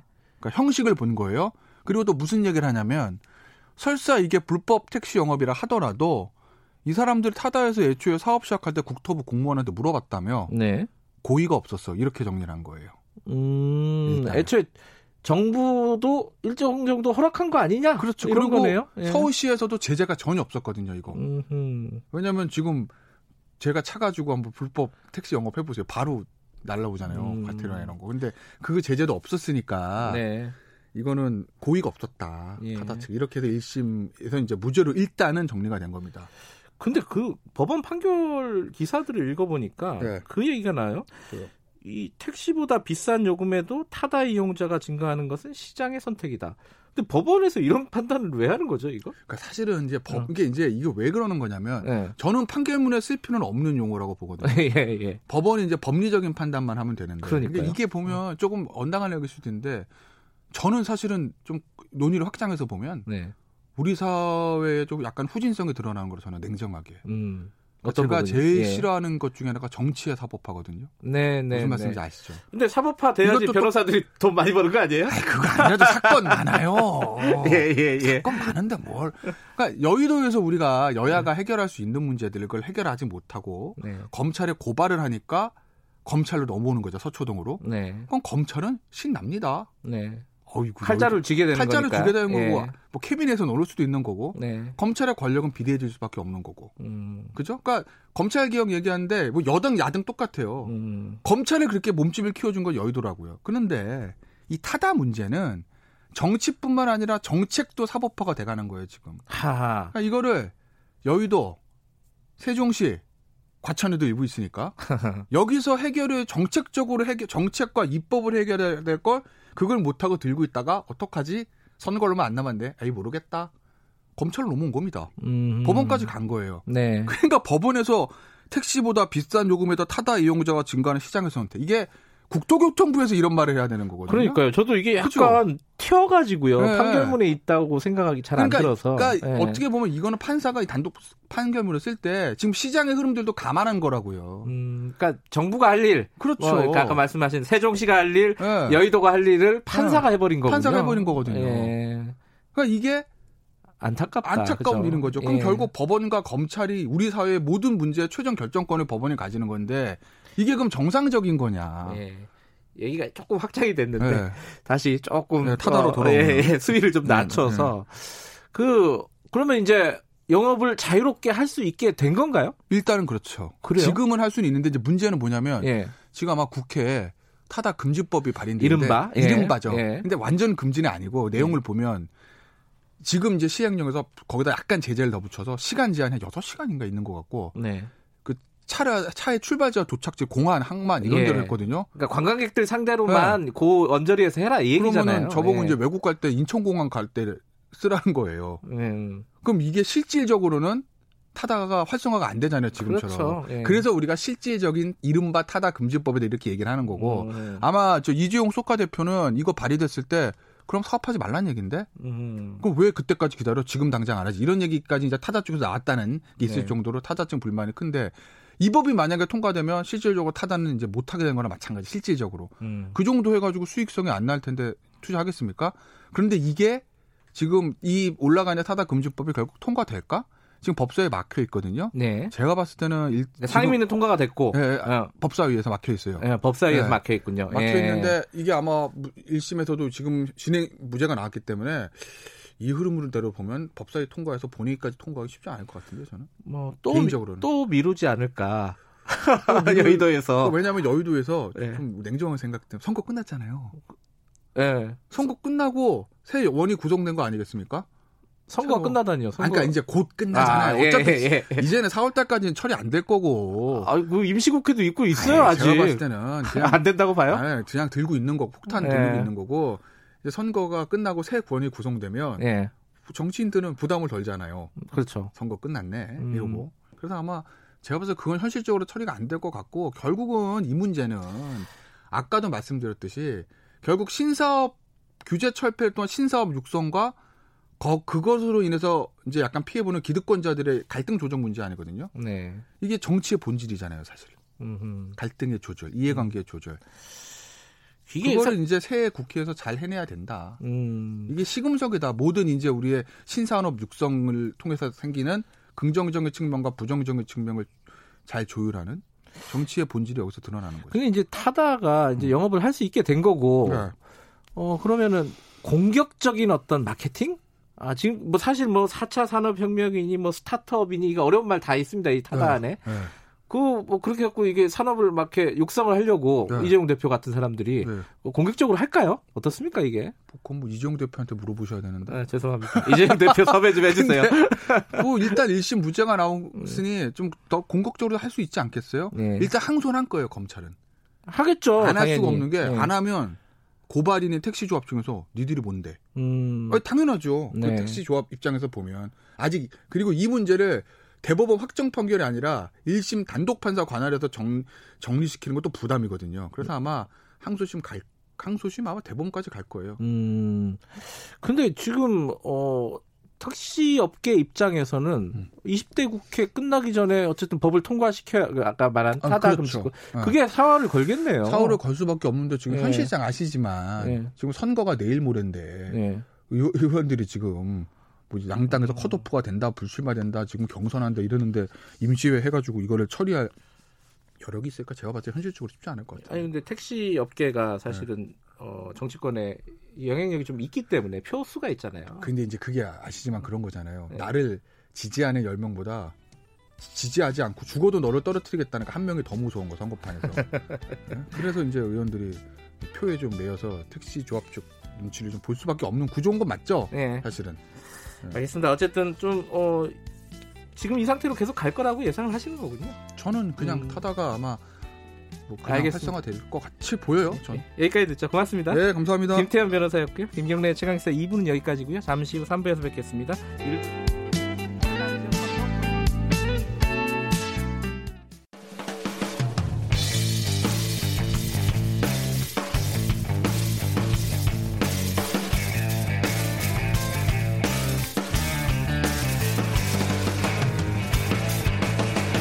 김경래의 최강 시사.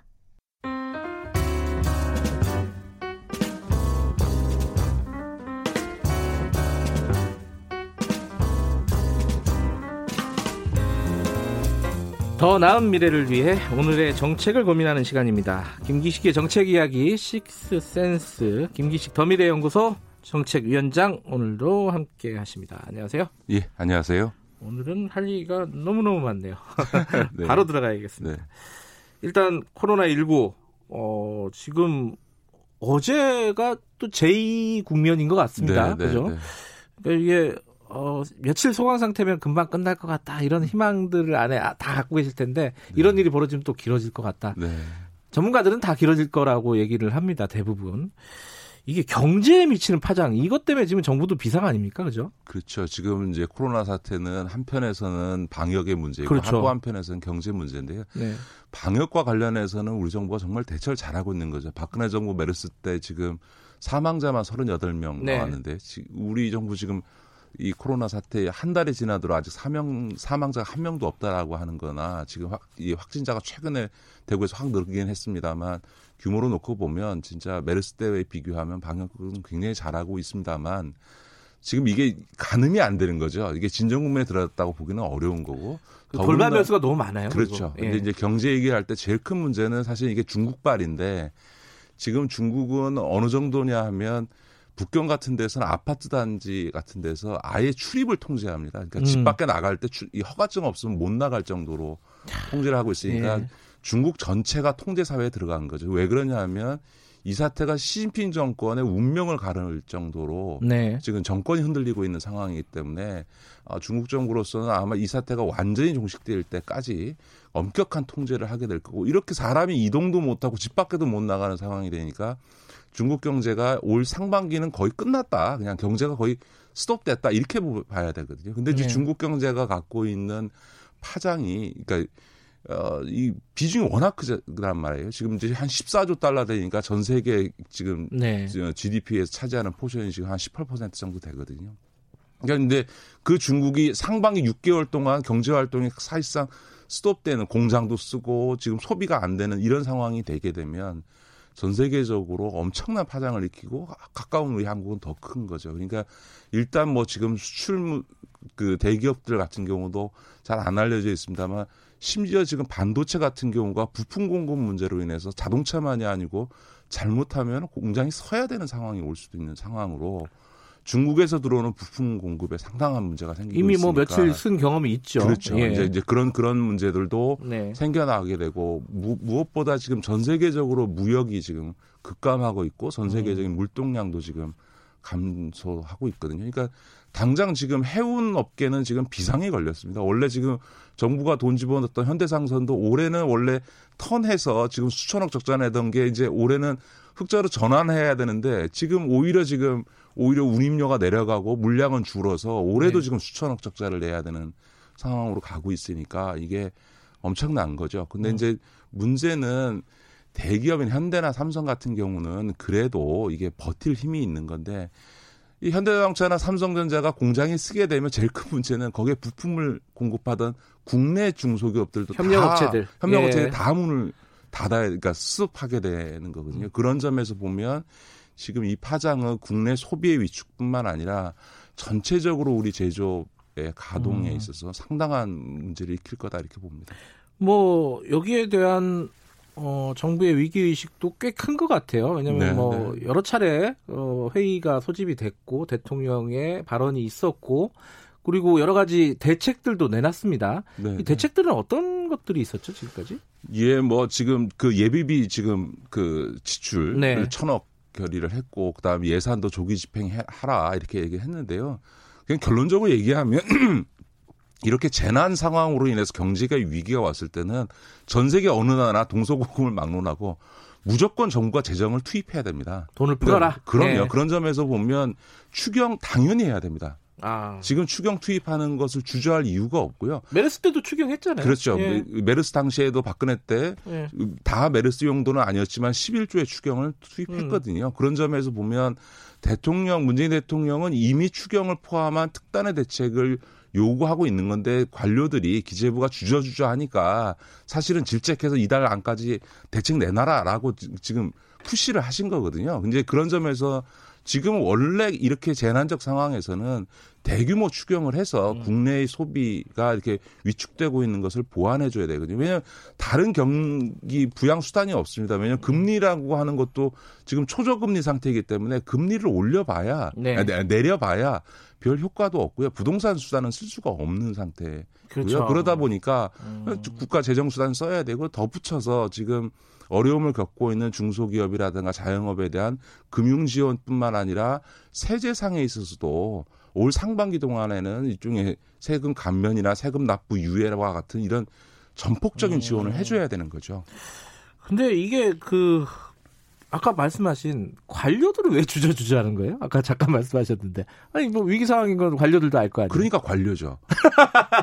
무슨 얘기냐면 아니 이제 시작했으니까 예산 있는 예산 먼저 빨리 쓰고 예비비 음. 먼저 쓰지 추경은 나중에 검토하겠습니다라고는 아주 관료적 답변을 한 거고 음. 대통령은 그게 답답하니까 저희 네. 저, 전례 따지지 말고 지금 상황이 급박하니 위기 상황에 있는 국민들한테 책임 있는 특단의 대책을 내놔라. 그 얘기는 사실은 아. 기재부 보고 왜 추경안 안 갖고 오냐 이 얘기 하신 거죠. 아, 그 얘기가 구체적으로 그 얘기였군요. 그렇습니다. 음. 알겠습니다. 자, 요 얘기 다음에 이 좀 연결되는 아까 이제 우리가 부동산 뭐 수단 쓸 수가 없는 상황이라고 하셨잖아요. 네, 네. 지금 이 와중에 부동산이 또 시끌시끌해요. 네, 네, 네, 네. 수용성 네, 네. 그쪽 뭐 수원, 용인, 용인 성남. 예, 예. 아, 제가 어 친척이 용인 사는데 가보니까 부동산 얘기만 하더라고요. 진짜. 네, 네, 네. 많이 올랐대요. 네, 네. 이게 대책이 나와야 되는 상황 아니에요? 그렇습니다. 그러니까 음. 한 가지 말씀드리는 거는 그 이번에 이제 수용성 등 추가 부동산 규제 대책 나오는 거에 대해서 정부 예. 여당이 민주당이 좀 반대한다. 미적거렸다 예, 이런 예, 선거, 보도들이 있어요. 선거 때문에 예. 좀 부정적 영향을 주니까 특히 예. 이제 수원, 용인, 성남에 출마하는 후보자들이야 규제한다 그러면 누가 좋아하겠어요. 그러니까 맞아요. 반대하고 예. 그랬다는데 한 가지 제가 전에도 한 번 그 말씀드렸는데 문재인 대통령이 정치 시작하시기 전 야인일 때 참여정부를 돌이켜보면서 가장 크게 회한을 가졌던 게 부동산 네. 못 잡았다라고 하는 거예요. 그래서 제가 늘 말씀드립니다만 문재인 대통령은 선거에 악영향을 미치는 한이 있어도 부동산 문제만큼은 절대 후퇴하지 않는다. 사람이 좀 바뀔 수도 있는 거 아니에요? 아, 이거 그래서 절대로 시장이 문재인 정부 기간 동안에 부동산을 놓고 대통령과 정부의 의지를 실험하는 일은 해서는 안 된다 이런 누차 음. 말씀을 드렸는데 여당의 반대에도 불구하고 그 규제안은 나올 거고요. 그, 그 점에 있어서는 매우 일관된 어, 정책을 취할 거다. 근데 이제 오늘 발표가 된다 그러는데 수용성 지역에 대한 추가 규제가 근데 말씀하신 대로 발표는 하되 네, 네. 어 뭔가 이렇게 선거를 의식한 느낌 그런 걸 음. 주지 않을까 어느 어느 수일까 이번 대책이 어떻게 보세요? 아마 그렇게 정치적 고려하지 않을 겁니다. 그래요? 아 그래서 음. 아마 그그 그 조정 대상 지역 으로 확대할 거고요. 음. 수용성 같은 경우에 네. 지금 조정 대상 지역으로 돼 있는 부분 중에서도 투기 과열 지역으로 상향 등급을 올리는 문제들도 검토를 할 겁니다. 지금 음. 다만 이제 저는 오히려 정부 정책의 일관성이라고 하는 부분에 있어서 음. 유지하는 게 중요하다고 생각하는데 지금 최근 양상을 보면 우리나라 부동산 문제의 성격이 그대로 드러납니다. 많은 분들은 수요 공급의 얘기를 해서 공급을 실수요자 중심으로 공급을 늘리면 부동산이 내려갈 거라고 생각을 하는데 얘기 주장을 하는데 네. 그렇지 않다는 거죠. 그러니까 예를 들어서 강남을 규제했더니 수용 수용성 가고 네, 그렇죠. 어, 대대광 대전 대구 광주로 가고 이 얘기는 무슨 얘기냐면 부동산 가격의 그 상승이라고 하는 게 실수요에 의한 것이 아니고 재산 증식을 위한 투기적 수단으로 쓰여지고 있다는 게 보여지는 거예요. 그러니까 어디를 규제하면 또 돈 벌 수 있는 지역 으로 옮겨가고 옮겨가고 옮겨가고 하는 거거든요. 그러니까 음. 결국은 부동산 문제 핵심은 투기적 수요를 어떻게 차단할 거냐라고 하는 문제인데 지금 조금 아쉬운 거는 이렇게 이게 풍선 효과가 나는 이유가 뭐냐면은 음. 규제 대상 지역을 조금 했다가 또 옆에 나면 또 하고 또 하고 또 하고 하는 네, 방식으로 네. 하는 방식은 좀 좀 곤란하다. 이러다 보면 이제 시장 갖고 자꾸 두더지 게임 하듯이 게임 양상으로 가게 되니까 두더지 게임 맞네요. 그러니까 전체적으로 예. 수도권을 일괄적으로 묶어버리려면 한꺼번에 묶어버려야지. 안 그러면 A라는 지역 묶었더니 B라는 지역에 부동산을 올리면 또 B 하고 그러면 또 음. 시장의 투기 세력들이 C 지역으로 옮겨가고 이런 식으로 정부하고 소위 시장의 부동산 투기 세력이 게임하는 양상으로 가는 것은 바람직하지 않다 저는 그렇게 봅니다. 근데 이 게임이 가능한 게 돈이 있기 때문이잖아요. 그렇죠. 시중에 풀린 자금들, 유동 자금이라고 네, 네. 보통 얘기하는. 그렇습니다. 근데 이거는 참 해결하기가 어려운 문제 아니에요? 그렇죠. 그러니까 네. 그 부동산 문제 핵심은 네. 그 근본은 유동성입니다. 네. 돈이 예를 들어서 생산적인 곳에 투자되어지거나 네, 혹은 네. 그 지금 같은 초저금리가 아니어서 금융권에 뒀을 때 적당한 수익률이 생기면 이렇게 안 되거든요. 근데 네. 초저금리에다가 시장 경제 상황은 안 좋으니까 다 이 부동자 자금이 부동산으로 몰리면서 지금 부동산 가격을 끌어올리고 있는 거거든요. 그러니까 네. 이 유동성 문제를 해결해야 되는데 시중에 네. 문제를 아까도 말씀드렸던 것처럼 지금 경제가 어려운데 금리를 올릴 수도 없고요. 네. 이게 이러면 아주 거시정 제 정책을 쓰는데 한계가 있는 거죠. 오늘 어, 추가 규제가 어느 수위로 나오게 될지 한번 좀 지켜보고요. 오랜만에 어, 경제 얘기 말고 정치 얘기를 하나 좀 해볼까요? 네. 이게 임미리 교수 사건이 지난주에 뭐 시끄러웠습니다. 참 네. 어처구니 없는 사건이죠. 어, 어떻게 보세요? 그, 이게 약간, 어, 진영에 따라서 음, 생각들을 음. 굉장히 여러 가지로 하더라고요. 일단 민주당만 빼고라는 그, 그 칼럼을 민주당이 고발을 했습니다. 검찰에 고발을 했다가 취소하고 결국 원내대표까지 이제 사과하는 상황이 네. 벌어졌죠. 어떻게 저, 이런 과정을? 예. 저는 임미리 교수 칼럼에는 동의하지 않습니다. 그러니까 뭐 민주당을 비판하는 것까지는 저는 상관이 없는데 네. 민주당 빼고 찍어라라는 얘기는 그러면은 지금 탄핵 세력인 한국당 찍어도 괜찮다는 얘기냐라고 하는 점에서는 민주당 비판이 지나치게 갔다라고 네. 저는 생각하고요. 그래서 동의하지 않습니다. 아, 그, 그것도 김민희 교수는 그 인터뷰한 거 보니까 또 자유한국당에 대해서도 굉장히 비판적이더라고요. 아 근데 어쨌든 민주당만 빼고 찍으라라고 하는 말에는 그 민주당 빼고 나머지 정당 안에는 지금 미래한국당이 포함되어 있는 거니까 저는 음. 어, 매우 부적절한 칼럼이었다고 생각합니다. 이제 네, 바뀌었습니다. 예. 그런데 동의하지 않지만 그걸 갖고 고발한 미, 민주당의 조치는 참으로 어처구니 없는 거죠. 음.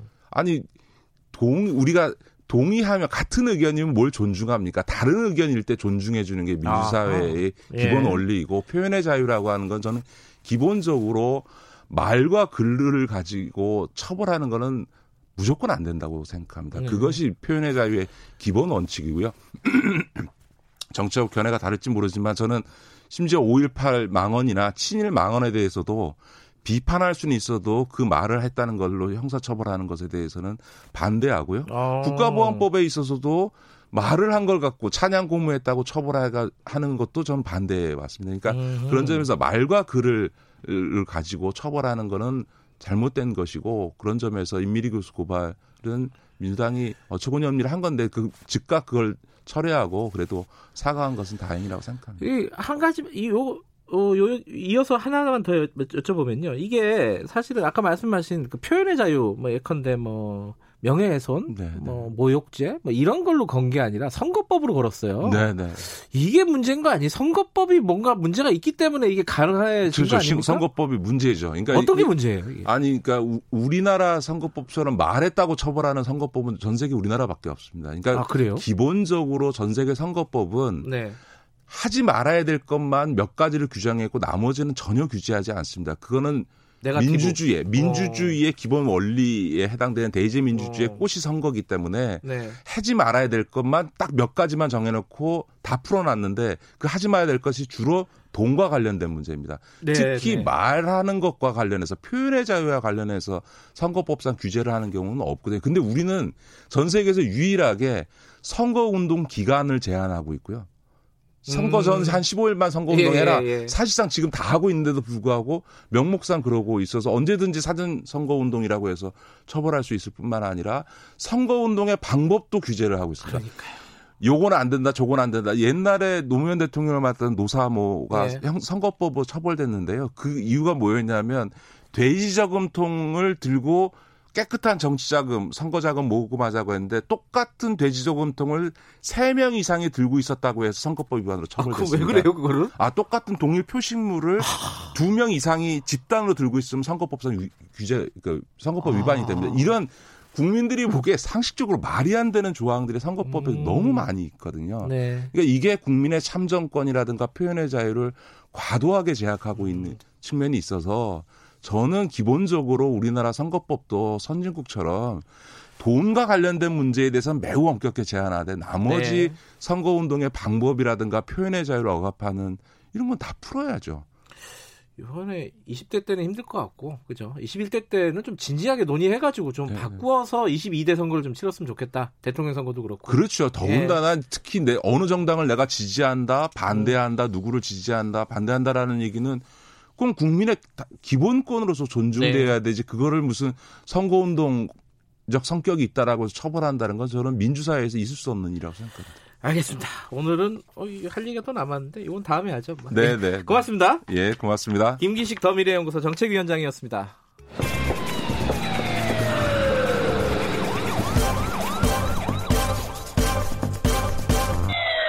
김경래 최강 시사.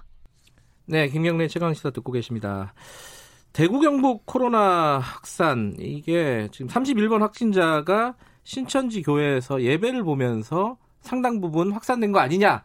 아직 역학조사가 정확하진 않습니다. 본인도 감염됐을 가능성이 있으니까요. 어찌됐든 어 신천지 교회 예배를 보면서 확산된 건 사실이에요. 누가 전파를 처음 했는지는 모르겠지만은 지금 그 같이 예배를 본 사람이 1000명, 기본적으로 1000명이라는 얘기가 나오고 있고요.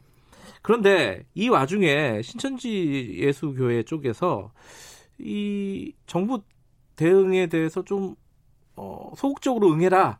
어, 이런 지침을 내렸다는 의혹이 일고 있습니다. 어, 관련된 얘기를 어, 제기한 윤재덕 전도사님 나와 계십니다. 안녕하세요. 네, 안녕하세요. 반갑습니다. 어, 제가 보도를 보니까 신천지 전문 상담사 이런 직함이 좀 붙어 있더라고요. 어, 뭐 이건 어떤 건가요? 신천지를 주로 다루긴 합니다만 네. 제가 하는 건 이제 성경 해석을 잘 사람들에게 교육하는 일을 주로 하고 있고. 아. 근데 하다 음. 보니까 이제 신천지 피해자분들을 만나게 돼서 지금 음. 이 일에 연루가 되게 됐습니다. 일단 그 구체적인 것부터 여쭤볼게요. 코로나 19 관련해 가지고요. 네. 이 신천지 교단에서 교인들한테 공지를 한 내용입니까? 어, 신천지 대구교회에서의 공지사항입니다. 예. 공지사항 간단하게 좀 소개해 주세요. 그러니까 31번째 확진자가 나온 이후 신천지 서배부에서 내려온 공지인데요. 서배부가 뭐예요? 네, 서배부는 신천지 안에서 교인들의 이탈을 막는 역할을 주로 하는 부서입니다. 알겠습니다. 예. 그래서 이 공지사항 내용은 신천지 대구교회 교인들에게 어, 가족들에게 신천지 대구교회에 가지 않았다고 말해라. 간 사람도? 네. 거짓말을 해라 정부한테? 그렇죠. 그리고 신천지를 음. 다니지 않는 척해라. 그리고 질문을 받으면 신천지와 무관한 척 하라라는 내용의 공지가 있었습니다. 그러니까 지금은 자기 조직 지키는 것도 물론 중요하겠습니다만 더 큰 피해를 막기 위해서 적극 협력해야 될 때인데 그럼에도 네. 도통 이해하기 어려운 대처가 내부에서 나왔기 때문에 제가 놀란 마음으로 제 유튜브 채널을 통해서 이 사안을 공론화시켰죠. 어, 이게 되게 어제 화제였어요. 이게 놀래기도 했고 어떻게 이런 반응이 있었을까. 근데 이제 먼저 왜 이런 일이 벌어졌는지를 얘기하기 전에 이거는 신도로부터 입수하신 겁니까? 아니면 어떻게 왜냐면 이게 이 공지 사항이 신빙성이 어느 정도인가? 이걸 좀 청취자분들이 들으셔야 될 것 같아요. 네, 제가 제보를 받은 것이거든요. 아하. 아, 그러면은 내부자로부터 제보를 받았겠네요, 당연히. 네, 이미 교차 검증이 끝난 문제고 이것은 네. 사실입니다. 그리고 신천지 교회 측에서도 이제 어제 인정을 했죠.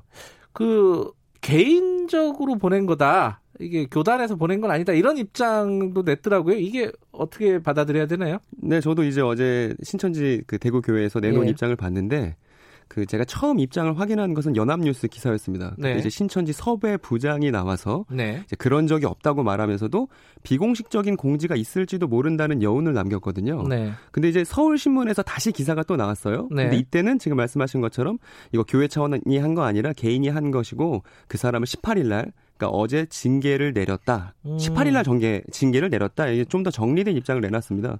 근데 이 발표는 저한테 되게 의심쩍어 보여요. 왜요? 왜냐하면 신천지는 군대랑 비슷하거든요. 그래서 네. 위에서 명령 하달 없이 독자적으로 움직이는 건 되게 어려운 집단입니다. 음흠. 게다가 신천지 창립 이래 사상 초유의 위기가 지금 벌어졌잖아요. 네. 이런 위기 속에서 개인이 독단적으로 행동하는 건 더더욱 부담스러운 일입니다. 게다가 서배부 이름으로 나온 공지이기 때문에 이건 개인의 소행이 아니라고 저는 생각하거든요. 그 공지문에 서배부라는 이름이 들어가 있습니까? 네네. 아하. 게다가 그 공지 올린 사람을 예. 이제 18일 날 징계했다고 했는데 제 영상이 18일 밤 늦게 올라왔습니다. 그리고 제 영상 올라오기 전까지는 이런 공지가 문제시 되었다는 소식을 제가 내부로부터 접수한 게 없어요. 음흠. 그리고 만일 징계를 정말 했다면 정말 징계를 한 것이라면 신천지 최초 입장 발표가 그런 적이 없다일 수는 없다는 게 거죠. 이제 개연성이 예. 있는 것이죠. 예, 무슨 말씀인지 알겠습니다. 그런데 하나 의아스러운 거는 신천지는 그냥 교회잖아요. 그리고 이게 방역 그 코로나 19랑은 관련이 없잖아요. 그, 그 안에서 그냥 발생했을 뿐인 거고, 뭐 교회 때문에 발생한 건 아니고. 그런데 왜 거짓말을 하면서 아까 이 조직을 지킨다고 했는데 네. 이 거짓말을 하면 조직이 지켜지는 건지 이게 잘 납득이 안 돼요. 뭐 이렇게 구도를 잘 모르니까 간단하게 설명해 주세요. 아마 많은 분들이 되게 의아해하실 네. 수도 있겠다는 생각이 듭니다. 그리고 이제 신 교회 교회 하니까 이제 일반 교회와 신천지 교회를 혼동하시는 분들도 많이 계신 것 같아요. 음. 근데 이제 2단인데 그, 뭐 신천지는 다른 교회를 이단으로 보지 않습니까? 아, 물론 그렇습니다만. 네. 근데 이제 네. 외부의 시선으로부터 자신들을 감추려는 이 신천지 방식은 신천지가 처음 생기고 나서 지난 36년 동안 계속 이어진 거예요. 감춘다. 네. 자기가 예를 들어 신천지 다니는 걸 감추는 네, 게 외부에 감추는 거죠. 이걸 그래요? 신천지 전문 용어로는 모략이라고 하는데 예. 이 신천지 교리 자체가 외부 언론이나 유튜브 같은 외부 소리를 차단하고 내부 조직을 지키는 일에만 몰두하도록 그렇게 네. 만들어져 있습니다. 게다가 신천지는 교주의 교리를 믿지 않으면 아 교주의 교리를 믿으면 네. 죽지 않는다고 이제 가르치기 때문에 병에 걸리는 일이 대단히 부정적으로 그 안에서 치부가 됩니다. 아하. 그래서 처음에 확진자가 나타났을 때만 하더라도 신천지 지도부나 확진자 모두 이것을 밖에 적극적으로 알리기보다는 쉬쉬하고 예. 교인들 입단속하고 이 문제가 확진자 한 명으로 지나가기를 바랬던 것 같아요. 네. 근데 그 결과는 신천지가 그간 고집해온 자기 조식을 지키려는 그 폐쇄성 때문에 국가 방역망에 커다란 구멍을 내게 된 것이고요. 벌써 지금 대구 신천지 교회 본 본부교회랑 관련해서 15명의 확진자가 지금 나오지 않았습니까? 네. 이것이 지금 신천지 조직의 폐쇄성이 이 문제의 원인이라는 것을 여실히 보여준다고 생각합니다. 어, 그러면 방역 차원에서 좀 심각한 게 지금 역학조사를 들어가는 거 아닙니까? 지금 같이 일요일 날 이틀 동안에 500명씩 해가지고 1000명이 같이 예배를 받다는 거예요. 일단 네. 대구시에서 밝힌 거는. 그런데 그 1000명을 역학조사를 하게 되면은 당연히 물어볼 거 아니에요? 당신 몇 월 며칠 몇 시에 어, 신천지 교회에 가서 예배를 받느냐?